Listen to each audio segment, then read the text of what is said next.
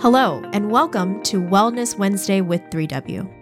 Wellness Wednesday is sponsored by 3W Medical for Women, a nonprofit medical clinic offering free of charge or low cost reproductive health services to women in the Seattle area, regardless of income or insurance status. 3W does not profit off of the reproductive health choices women make. The information shared in this podcast is the opinion of the speaker or speakers. Medical information is not intended as individual medical consultation, but for general education only. Always consult your own health professional for personalized advice regarding medical decisions. And if you're in the Seattle area, consider making an appointment to consult with us. I'm Helen Nguyen, CEO and co founder of 3W Medical for Women, and the host of today's podcast. Thank you so much, Wellness Wednesday listeners. I'm back in the studio. I am back with the lovely Emily Bourne, who is going to continue our conversation about how to prepare for an at home birth and her experience. And I, she's such a wealth of knowledge that I had to have her back because this affects a lot of people. And it's always so wonderful to be able to reach out to someone that have actually experienced it, went through it, done it successfully, and to just, you know, work out some of the kinks that some people are might be hesitant to step into the at-home birth kind of world. But Emily is so gracious to to be back on this call with me. So, hi Emily, thanks for coming back. Yeah, thank you so much for having me. I'm seriously stoked to be here. You're so cute. She's so cute. And I'm just, you know, after talking to you on our last interaction, our last podcast, I just gained so much more knowledge and comfort. Like, I was one of those people that are like, never in a million years would I give birth at home. And I just recently was in a labor and delivery room at a hospital with my sister who so I just gained another little niece. Congrats. Thank you. And it was such a again, it was such a beautiful experience, such a wonderful experience. And just on a side note, a lot of people reached out, which was very kind of people because I've shared with you, Emily, I I'm I deal with infertility, so I I probably will never have this opportunity to give birth or have any of that type of experience.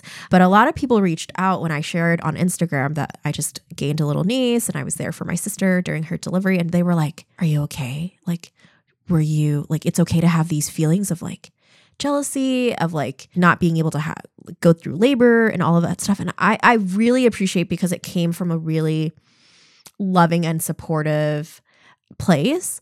But let me tell you, girl, I got to give it to you moms that push out these children. I'm like, I'm okay with not having that experience. like yeah. I am totally secure with where I am because I have a wonderful little boy at home, you know, that just turned 2 and through the process of adoption and the gift of that, I'm able to have a child, but like I was totally like no, I'm cool. like and I got to give it to you guys like she came out and she's like six pounds and this little little thing, this little kitty. Oh, and it was so amazing. I'm just like, how did that mm-hmm. fit inside of you? Like that's Yeah, doing the math, like I laid my baby on my belly right after he was born. Yeah. And I said, I'm never doing that again. Where did you even go? Yeah, like how do they get like squished up in there? And I guess that's why they have to come out because there's just no more room. But then I'm like, how do you like there's these kids that are coming out like nine, ten pounds. And I'm like, holy cats. Like, whoa, crazy, crazy. Yeah. Um, yeah, there's some big babies out there. It really yeah. It shows the uniqueness of everyone's body and how, you know, your baby is created in utero to be able to be birthed by yeah. you. Yeah. Yeah. So it's amazing. It made me think of you and how you did it like at home. And so I wanted to just build on our last conversation. Like, how did you prepare for this at home birth? And I know we covered a little bit about that at our last conversation, but like, let's get down to re- really detailed stuff. Like, did you have to get like special blankets and like what where do you where do you is there like a at home birth store like a Walmart for that? Or like what are you where do you go for that? Yeah. Stuff? So I'll start by saying preparing for home birth, I put it into two categories. the physical mm-hmm. and then the spiritual. There mm-hmm. is, you know, a very distinct difference, obviously, between the two, but they're, mm-hmm. they're both equally important. Okay. For different reasons. I'll start with the physical preparation because there's, you know, nitty gritty pieces that you kind of want to prepare for since we have yes. the luxuries of modern day experiences. Um, and we're not, you know, in caves anymore. yes. Pretty easy to just move to a different cave if you're like, oh, this is looking a little like a crime scene. if you uh, choose to do a home birth with a midwife, Mm-hmm. Usually, they will have a supply list ready for you, um, and it can vary from provider to provider. But if we're just generally speaking, we'll say home birth, and I'll include things that you would want for the water birth if that's something that you're interested in. Mm-hmm.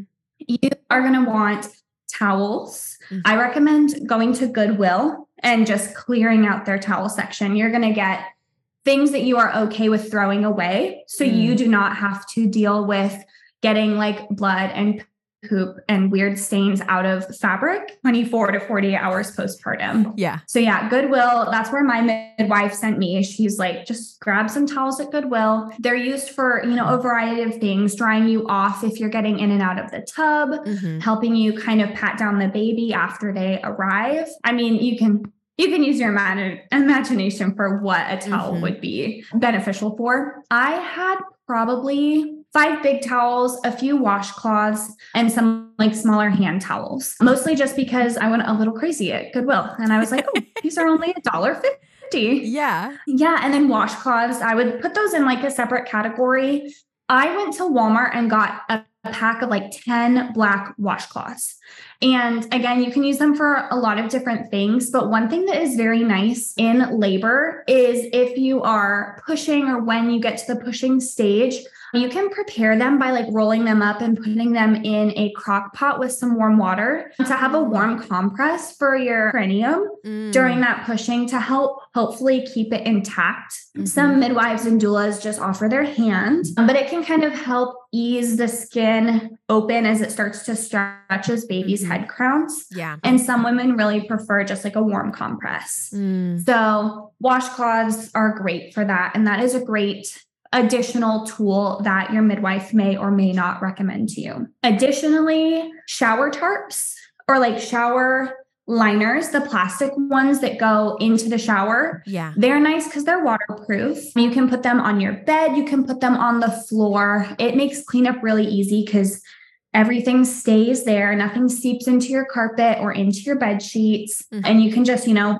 buy them for three or four dollars and toss them out at the end mm-hmm. and then my midwife recommended and i would recommend to everyone to have both an extra set of sheets ready to go and a pair of sheets that you don't care about mm-hmm. and we we had a pair of sheets that we didn't care about set aside and ready to go so mm-hmm. that we could have our bed made lay down the shower tarp, and then put sheets back over that so my butt wasn't hitting like a cold yeah. plastic shower tarp. Right, right. And that's really helpful so that you have, you know, a comfortable place in your house and it's still familiar to you like if they're your sheets, it was like an old pair that we used yeah, years ago. Yeah. And then we, I think we kept them and we now have stuff that we kept from our birth kind of tucked away for our next birth so that it's mm. just available and ready to go, but we're not using them on our bed anymore. yeah. And that again, that'll make cleanup really easy because you can take those first sheets off, wash them, throw them out if you need to, take the shower tarp off, and then you have a fresh bed still underneath so you can get right in it after you're cleaned up. Mm-hmm. Additionally, if you are planning or wanting a birth pool in your home, your midwife may have one available for you to rent, or you can purchase one. They run a little bit steep. So if your midwife doesn't have them available, there's likely midwives with like in the area that you could rent them from or groups on Facebook, however you meet moms mm-hmm. um, that might have one available. But there are specific birth pools that you can purchase. And if it's too expensive, I didn't end up using one. I was in my bath for most of my labor, and that proved to be totally fine. Okay. But with the pool, usually you'll purchase a liner. There are like specific liners that you can put into the pool, Or again, you can use something like a tarp. Okay. Um, and just get a big plastic sheet. You could, if it's your pool, then just putting a liner into it. Yeah. Um, so I highly recommend liner. And if you're renting it, they'll likely require that you use a liner. Yeah. Wait, so you And additionally you can't you can't just like go to Walmart and get like a kiddie pool? Like that's not cool. you could. The risk is the structure. So with birth ah. pools, they're pretty structured around the side because depending on what position you feel comfortable laboring in, some positions like froggy is where you're kind of like bent oh. over with your almost in a squat. You can go with less than that. You know, you can have just a couple towels, mm-hmm. one, you know, plastic tarp, or you can plan to birth in your shower or tub. It really comes down to you and what you want. And then, mm-hmm. additionally, if your midwife has any recommendations, suggestions, or potentially requirements for what mm-hmm. you need at home. Okay. Okay. Well, thank you for going over the physical part of an at home birth and like the materials and supplies you need. And you mentioned mentally and spiritually. How does that play into it? Yeah. And I will add on the physical, it's not technically included with like birth supplies, quote unquote. Mm-hmm. Um, but I would always like every new mom that I interact with, I recommend that they have a meal that's easily like accessible mm-hmm. for immediate postpartum. Those first couple hours, you're going to be hungry. You've just labored for who knows how many hours. Yes. Um, yeah. And you want to keep your body full of nutrient dense foods, um, mm-hmm. lots of fats, lots of simple um, yeah. So we had a lot of stuff just in our fridge, a lot of snacks that we could grab.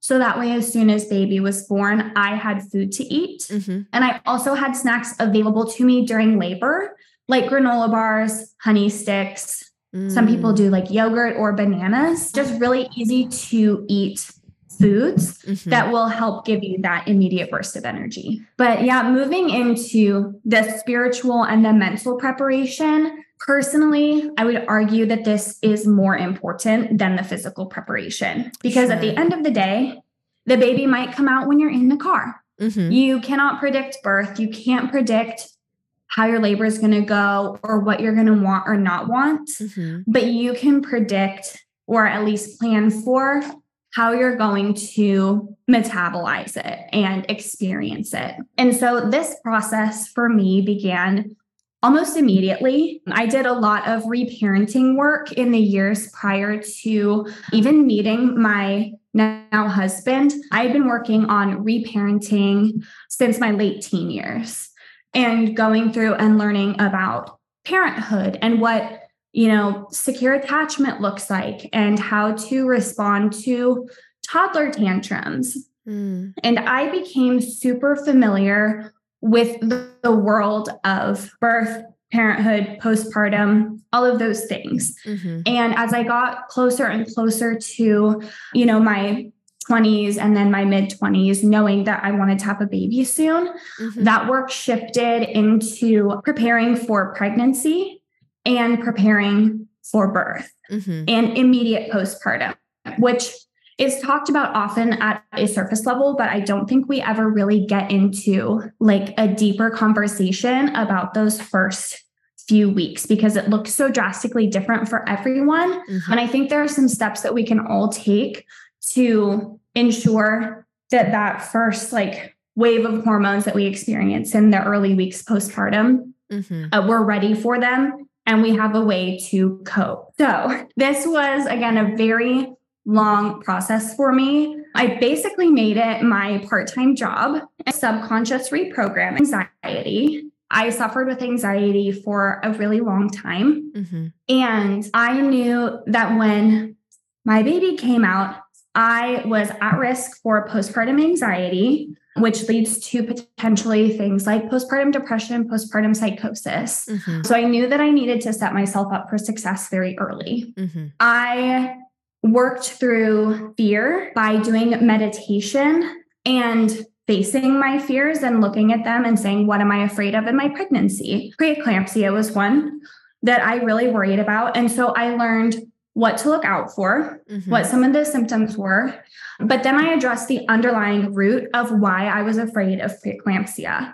And for me, that fear was my control being taken away and, you know, having to transfer to a hospital or having this pop up and then not being prepared to deal with what the other side of it looked like. Mm-hmm. And so throughout my subconscious like reprogramming, which looked like dropping into a meditation um, and then going through and assessing childhood memories where that fear is stored, mm-hmm. where I had, you know, my control taken away from me. And then coming in as my adult self to my inner child and making the situation right or showing myself all the times that I, you know, felt out of control, but was able to recover from it mm. or I had control taken from me and I restored it to myself. Mm. And I really came in touch with my intuition in a way that I never had through that process. Mm. And so I began, you know, doing all of this reprogramming, really addressing my fears and going further than just the fear of a medical event. Mm-hmm. I also did a lot of journaling. When I would do these meditations, I would sometimes journal beforehand to kind of loosen up my subconscious and figuring out, you know, where that anxiety was coming from because mm-hmm. sometimes mm-hmm. you don't know what's causing it. And so I would just journal what was on my mind, drop into a meditation, do this like inner healing work, and then come out on the other side and figure out where in my childhood that fear was coming up or that anxiety was coming up. And then right through it. And I revisited my journal entries often to just review the progress that I was making throughout this healing process. Mm-hmm. Wow, that is so interesting because I remember my grandma telling us that she did it in a you know she gave birth in a hut you know with no mm-hmm. sterilization with nothing there a midwife just comes down the road and is available to you and she did that with 12 kids and so yeah in our modern world and in a in a society in a, a, country that's very well off there's still these perpetuated fears that have been passed down from generation to generation. And why is that? And then there's also there's like this this fear mongering around a lot of talk about motherhood and raising children and birthing children of like it's going to hurt so bad you might die. All these fears instead of like talking about it in a way that is very joyful and life giving and uplifting. There's not as much spotlight on that versus the continuation of layering of trauma when it doesn't have to be that way, when very little of it mm-hmm. actually goes down that road. And I'm not trying to, you know, I'm not trying to squash anyone's experience of there was trauma in their pregnancy or their birthing experience. Of course there is. But I think the degree of that has lessened through the years of the advancement mm-hmm. of of medicine and healthcare in general. And so that's so interesting that you had to unpack that yourself. Was that ever something that you came to a conclusion that like influenced this anxiety induced approach to preeclampsia like you said did you hear a lot of like women in your your community or in your own home that talked about pregnancy in a way that was not always in a positive note that do you think influenced you that is a great question because when you're looking at the grand scheme of things, you know, everyone is going to have an individual experience of how motherhood and pregnancy and birth has been portrayed to them. Mm-hmm. I may have blown up my preeclampsia anxiety a little bit. it came up once, probably around like 16 to 18 weeks. Yeah. Um, and I had to, you know, accept that that was a reality and that was something that happened. And it's yeah. actually one of the leading causes of maternal death in the US. Mm-hmm. So, you know, it's a very real thing. Mm-hmm. And absolutely, yeah. Yeah, I had to definitely assess that. But growing up, my mother was a labor and delivery nurse. And so I heard the horror stories, but my mom thankfully had four uneventful, successful vaginal deliveries in a hospital. Mm-hmm. That we talk about birth has definitely, you know, I think it impacts all of us and it impacted the conversations that I was having mm. and the way that people looked at me and the way they viewed my my birth plan my motherhood whether i was really qualified for this because don't you know the risks mm. and everybody's so quick to talk about the risks but they don't actually understand a lot of the trauma and a lot of the intense interventions like cesareans, mm-hmm. those come after multiple additional interventions that aren't that bad or they're not very invasive.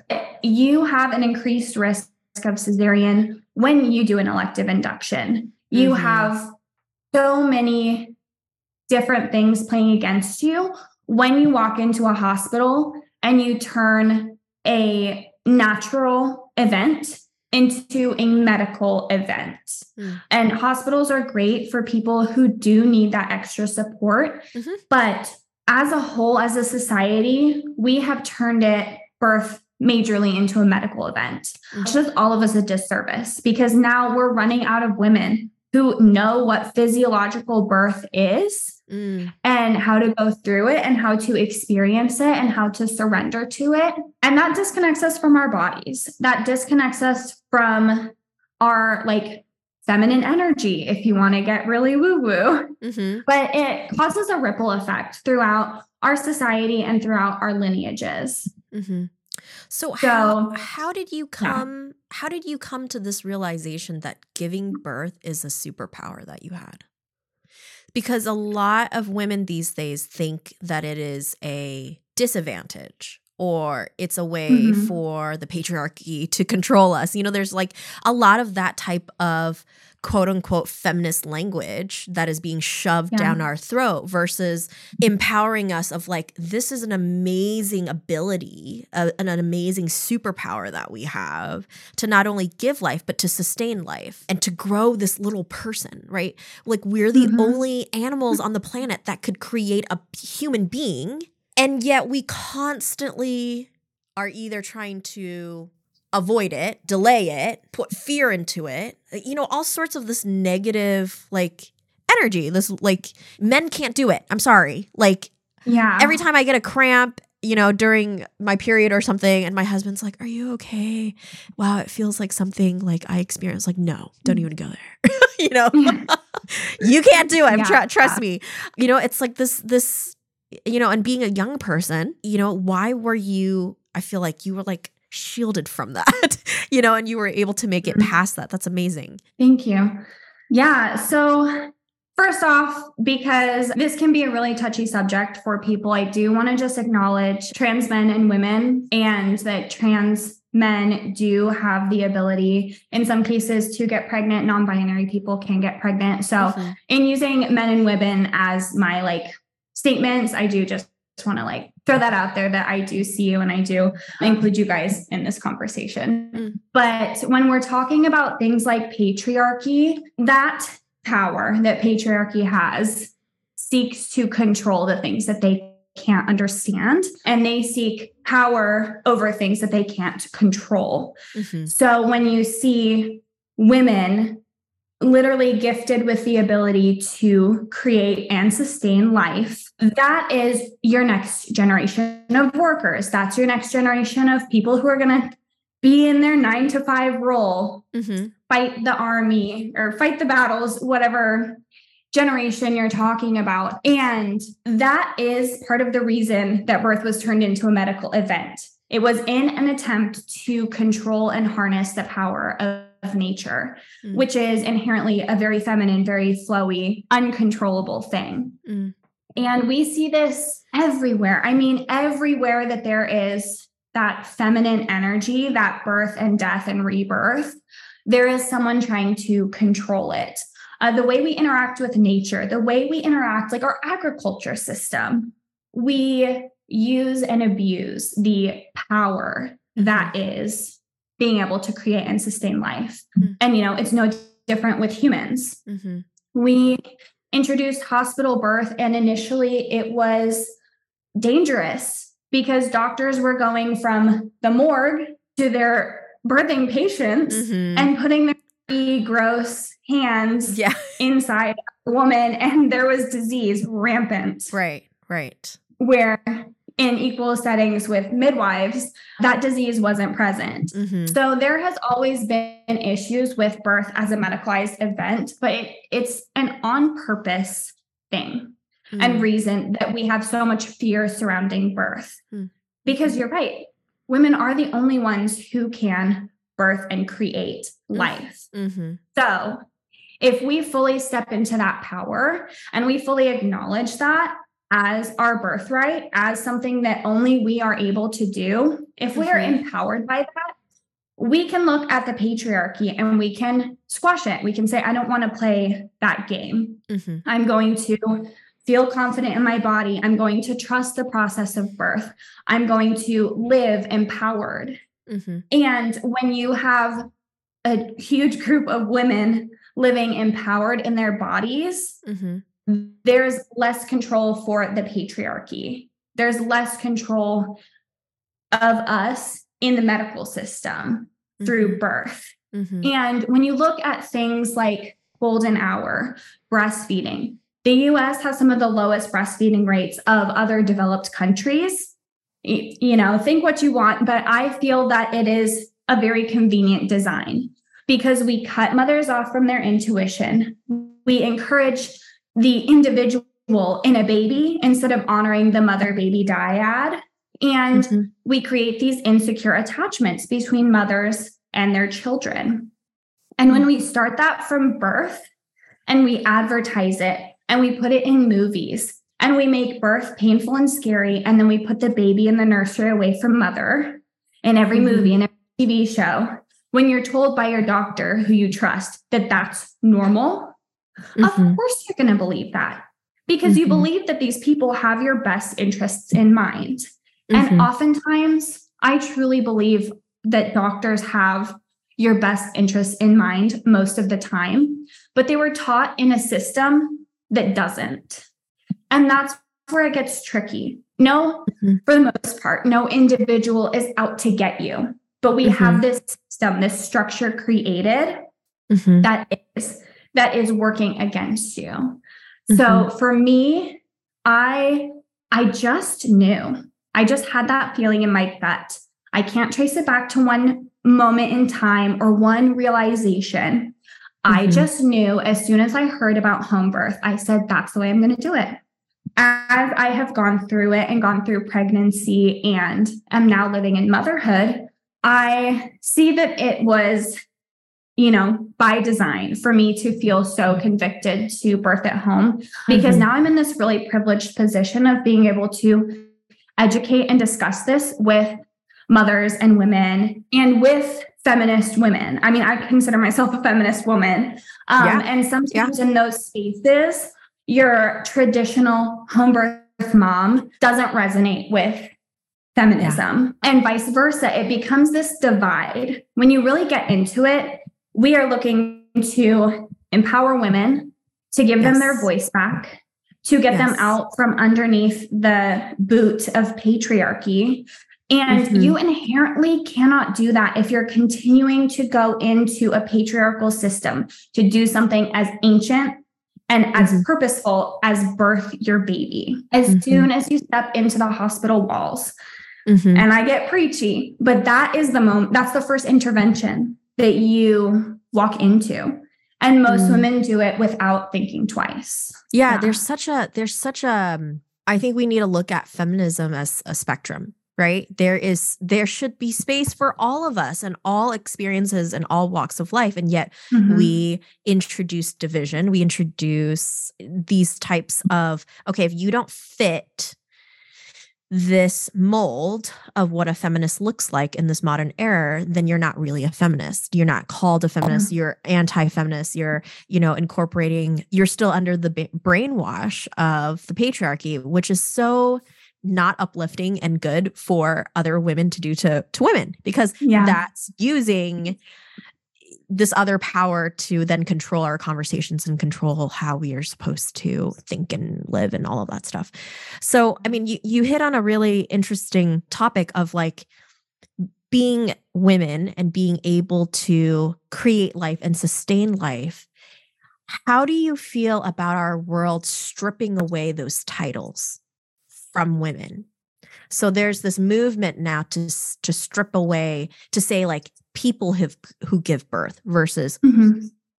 uh, if you don't have unfortunately if you don't have that anatomy you're not going to be able to sustain that pregnancy you're not going to be able to bring that pregnancy into fruition or or there's there's this movement to remove the word breastfeeding you mm-hmm. know to chest feeding you know and again for someone that might never experience those kind of things it's very confusing for me mm-hmm. but someone that has experienced it like you and the i'm sorry but like the overall empowerment of that mm-hmm. how do you feel about about these terms being essentially watered down when yeah. there are people that cannot breastfeed? Yeah. I think that's a great question because I think about this often. And I, my initial thought when hearing all of this go around, it was, you know, people on news channels, news anchors making this a segment. It was mm-hmm. a controversy. And I look at that as another place for us to divide. And mm-hmm. if we mm-hmm. are constantly divided on whether you want to call it chest feeding or breastfeeding or people or women, it is, in my opinion, not the point. And I have several transgender friends. And I know if I was going to go to them and talk about breastfeeding and I said breastfeeding, they're not going to correct me and say it's chest feeding. And when you talk to individuals, most often they don't stop and correct you. They don't look at you weird. When mm-hmm. they are also empowered in their bodies and they feel comfortable and confident in what their bodies are capable of, or if they're well adjusted, normal people, they're not going to get on you for the language that you use as long as it is not seriously offensive. If you're talking to a trans man who gave birth and had a baby, yes, you might want to be a little bit more considerate about the language that you use.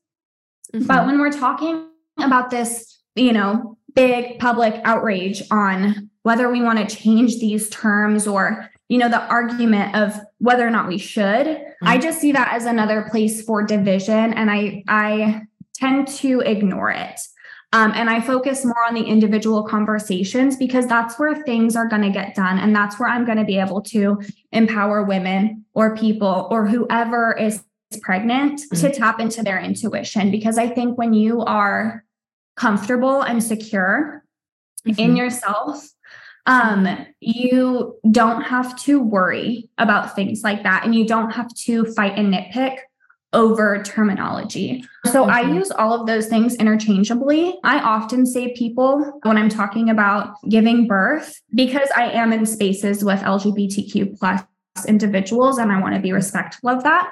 Um, sure, um, but I also yeah. work that is pretty religious. So I do use women in that setting mm-hmm. because I don't know who I'm going to run into. Um, we sure. may have some people who are uncomfortable with chest feeding or mm-hmm. people who birth. But again, I use people who birth and chest feeding and breastfeeding interchangeably. And no one has ever commented when it's one on one. The mm-hmm. commentary really comes when you are on the internet a lot. And yeah. when you post something on your Instagram story, it's way easier to get angry at an well, infographic than yeah. your friend face to face. Well, so it I comes back down to these it comes back down to these institutions that make these mm-hmm. blanket statements for a group of people or a community of people that says now this is offensive to everybody and in the real world in the real exchange when you sit across the table from someone or having a conversation from someone that you with someone that genuinely cares about you you know their heart you know where they're coming from there's there's a true practice of tolerance there mm-hmm. versus of mm-hmm. course on a screen you know on the internet it's so much more cowardly to be able to hide behind those types of barriers and say mean nasty things to each other and to just add on to that briefly the percentage of like trans individuals or non-binary individuals who do go through the process of birth and parenthood is small compared to people who identify as, you know, cis uh, women. Mm-hmm. And so when we are talking at a structural level, I do think that there is a little bit of a setback when we erase women. And I do believe that that is the patriarchal desire for mm-hmm. control. Mm-hmm. And again, that divisiveness. It's so intertwined. Right. But at the large picture, birth and maternal health is a women's issue, but there is room for inclusivity within that. And personally, I do believe that my trans friends would agree with me. And of course, I'm always open to changing my minds later. But I felt like that is, you know, worth mentioning because um, when you remove women from the scene entirely, it is a lot easier to step on women's rights and to mm-hmm. strip them away. Right. Yeah, I totally agree about that in the sense of I think like you said, you know, you you're able to sit across the table from many people who'd identify as many things and it's like you should be able to express and walk away from conversations that are respectful and tolerant mm-hmm. really practice true tolerance but it yeah. seems like our world these days continue to just add fuel to the flame versus building a cohesive conversation and give give respect and give power to like women that that have gone through this process like you like you mm-hmm. can't I hate it when people are trying to like silence you or like strip away that experience because it didn't fit their paradigm. And it's yeah. like, can't do that. That was, mm-hmm. that would deny this beautiful experience that you had with your child, with your husband in your home because of something that they feel you know they couldn't have or or something like that um, yeah. but it takes it takes true tolerance to be able to to have a conversation with someone and be like i i respect that and i love that and um, i love you and that's all that that really matters at the end of the day yeah. Yeah. And I do think that people sitting in that fear and that worry, they are going to project that onto me. That was part of the work that I have been, it is part of the work that I'm doing currently um, as I move into a space of working one on one with women who are trying to conceive or um, have found out that they're pregnant in kind of healing and reprogramming those like neural pathways and inner child, you know, childhood experiences. Mm-hmm. But I have been working to do the work. And I think most people who reach that point of wanting to share with others um, you mm-hmm. have to come to terms with the fact that people are going to project onto you. People are going to, you know, fear you, dislike you. They will be potentially jealous of you, and you're going to receive that as anger or hatred. And so being able to accept that and know that I am just like, you know, a splash pad for their own insecurities and fears has been yeah. a huge just mindset shift for me as I continue yeah. to share about my own journey. Yeah. That's so that's so wise of you to before you even stepped into bringing another little person into the world working on yourself. Most people don't see the wisdom in that or see the need for something like mm-hmm. that because it's like what makes you think like you got it all figured out and then you introduce this new little person and then you're like oh crap you know like yeah. you're just perpetuating maybe trauma or you know something negative in your life onto another person that will mm-hmm. continue the, the line down but um yeah. that is so cool that you did that that you were self-aware enough to to do that. That's amazing. Yeah. I mean, I think that our society at large right now, when it comes to women's health, maternal health, birth, parenthood, we're sitting in this place of fear, which mm-hmm. is why we see so much mom shaming because mm-hmm. we need people to do it our way or else our way isn't validated. And we can't find that validation within ourselves because, again, our connection to intuition has been strategically taken away from us as women historically. Mm-hmm. And when you are able to come back home and come into your body and really experience the present and experience what it feels like to have your gut tell you yes, like you are doing the right thing, you mm-hmm. no longer need to look to other people to like confirm like is this the right choice am i doing the right thing am i going mm-hmm. with the status quo is this going to be accepted because mm-hmm. you move out of that place of needing validation from others and needing mm-hmm. acceptance mm-hmm. and needing to be part of the pack mm-hmm. and that takes a lot of work that is not just to sit down in an afternoon do some journaling and then you're yeah. good it is yeah. deconstructing so many years of your life and so much of the internalized programming that you grew up yeah. with, especially especially for people who were raised as girls. Yeah. Yeah, that's that's amazing. I love where this conversation went because I think a lot of people need to be aware of that. They think, well, I'm just going to get married, pop out some kids, and it's all going to be hunky dory. And it's yeah. like, no, we go through these life altering experiences that get passed down through our lineage and how do we prepare for this amazing milestone in in a lot of our work in a lot of our lives to create these little people that will go on to be healthy and happy and what does that yeah. really look like for them mm-hmm. as a parent to a child kind of situation so i just really am so thank you for your vulnerability and thank you for your ability to share in such a authentic way because i think a lot of people need to like whoa i need to do some meditative journaling to yeah. like yeah to like really enter into this next phase of their lives and be encouraged to do so without shame mm-hmm. or intolerance from anybody else um, because the, no one else could walk through that journey but but you yourself and how much are you willing to invest in yourself Exactly. I mean, look at look at what we spend on weddings versus what we spend on birth. Look at the yeah. binders, the preparation, and of course, I love a good wedding. but you know, we treat marriage as a rite of passage. You go from singleness to being a couple, and that is so mm-hmm. transformative and beautiful. Mm-hmm. And yeah. we need to treat birth with the same amount of reverence. I'm like, get the yes. preacher in here. um, I love that. I love that. But we truly, yeah, we have lost that rite of passage, the ceremony of, of pregnancy, the ceremony of birth. And mm-hmm. this, you know, transcends religion. This is just Mother Nature. This is who you were born as. And it yes. is a process that you were designed to go through. And yeah. Every person, you know, you get the baby that you need. Mm-hmm. Um, and you get the pregnancy and the birth that you need to work to heal you, to move you forward. It is, in my opinion, destiny, fate. I'm all for yeah.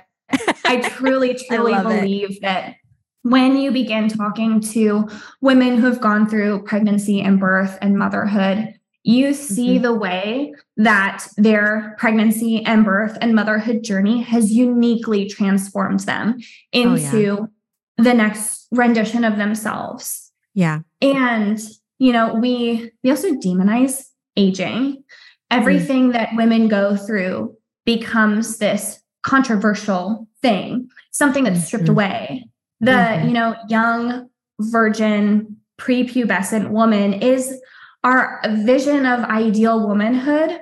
Mm. And, you know, that has so many implications as we move through birth, mm-hmm. pregnancy, mm-hmm. our body changing, getting mm-hmm. older. And we mm-hmm. lose mm-hmm. at the end of all of that the wise women and the crones who mm-hmm. understand the process of birth, the ceremony of all these things, who can offer true sage wisdom. And instead, we see the archetype of this like jealous, bitter, mm. old hag who can't yeah. truly offer wisdom from a place of of whatever you want to call it transcendence peace yeah. knowledge because she was told that she was not worthy anymore because she's moved through all of those things mm-hmm. and you know what does she have left to offer society sage yeah. advice we don't need that she should try botox yeah, look completely different than what she actually yeah. looks like, you know? Let's change everything about that. There's there's just some things that,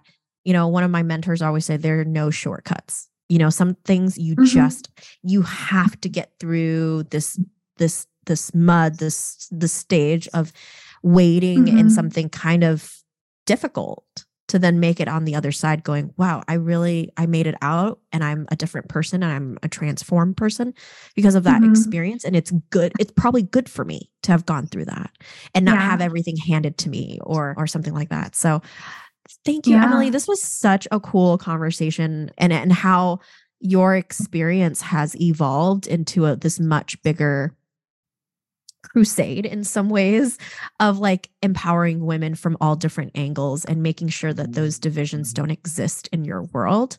So thank you so much for your voice and your ability to advocate for women and children in such a um, a beautiful perspective. So thank you so much of for that. Of course, yeah, I literally will take any opportunity to talk about this stuff. It is my life's purpose. It's the journey that I'm meant to be on. It. And it feels so aligned and so beautiful. So thank you for, you know, having me back on to have this talk. Oh gosh, anytime. I know we'll have you back again because you're just this wealth of knowledge. And again, people need to understand that there's so many different angles to to look at motherhood and birthing and and how do we partner with each other to walk alongside each other and there's not yeah. this cookie cutter you know sometimes i think of the hospital system and how industrialized labor mm-hmm. and delivery has become like you know you're just like i don't know ushered into this this barn and then everybody yeah. lines up and it's like boop boop boop but it's like it loses this this innate beautifulness that we were created to do. So, yeah. Thank you for kind of reminding us that it doesn't have to look that way if it if that's not what you want. Um mm-hmm. and if you have any fear about that that there are plenty of people who've made it out and it's yeah. been awesome. yeah. We yeah. made it out for the better. yeah. Yeah. Well, thank you of so course. much uh, yeah, for this conversation. You. And mm-hmm. it's always lovely to see you and, and have you back on. Yeah. Thank you, listeners. If you have any comments about this, we touched on a lot of fascinating topics and different perspectives that I think we I would really love to hear just people's perspective on this. So please tune in, give a, Emily or I a shout out because we'd love to hear from you. So thank you, Emily. Of course. Thank you. For more information about 3W, please visit our website at 3wmedical.org. That's the number 3, the letter W, medical.org. From there, you can learn more information about the services we provide, book an appointment, or make a donation if you'd like to support our mission. You can also call our office at 206 588 0311. That's 206 588 0311. If you like this episode, please share it with others and consider subscribing on your favorite podcast platform so you never miss an episode. Thank you so much for listening, and until next time, stay healthy and be well.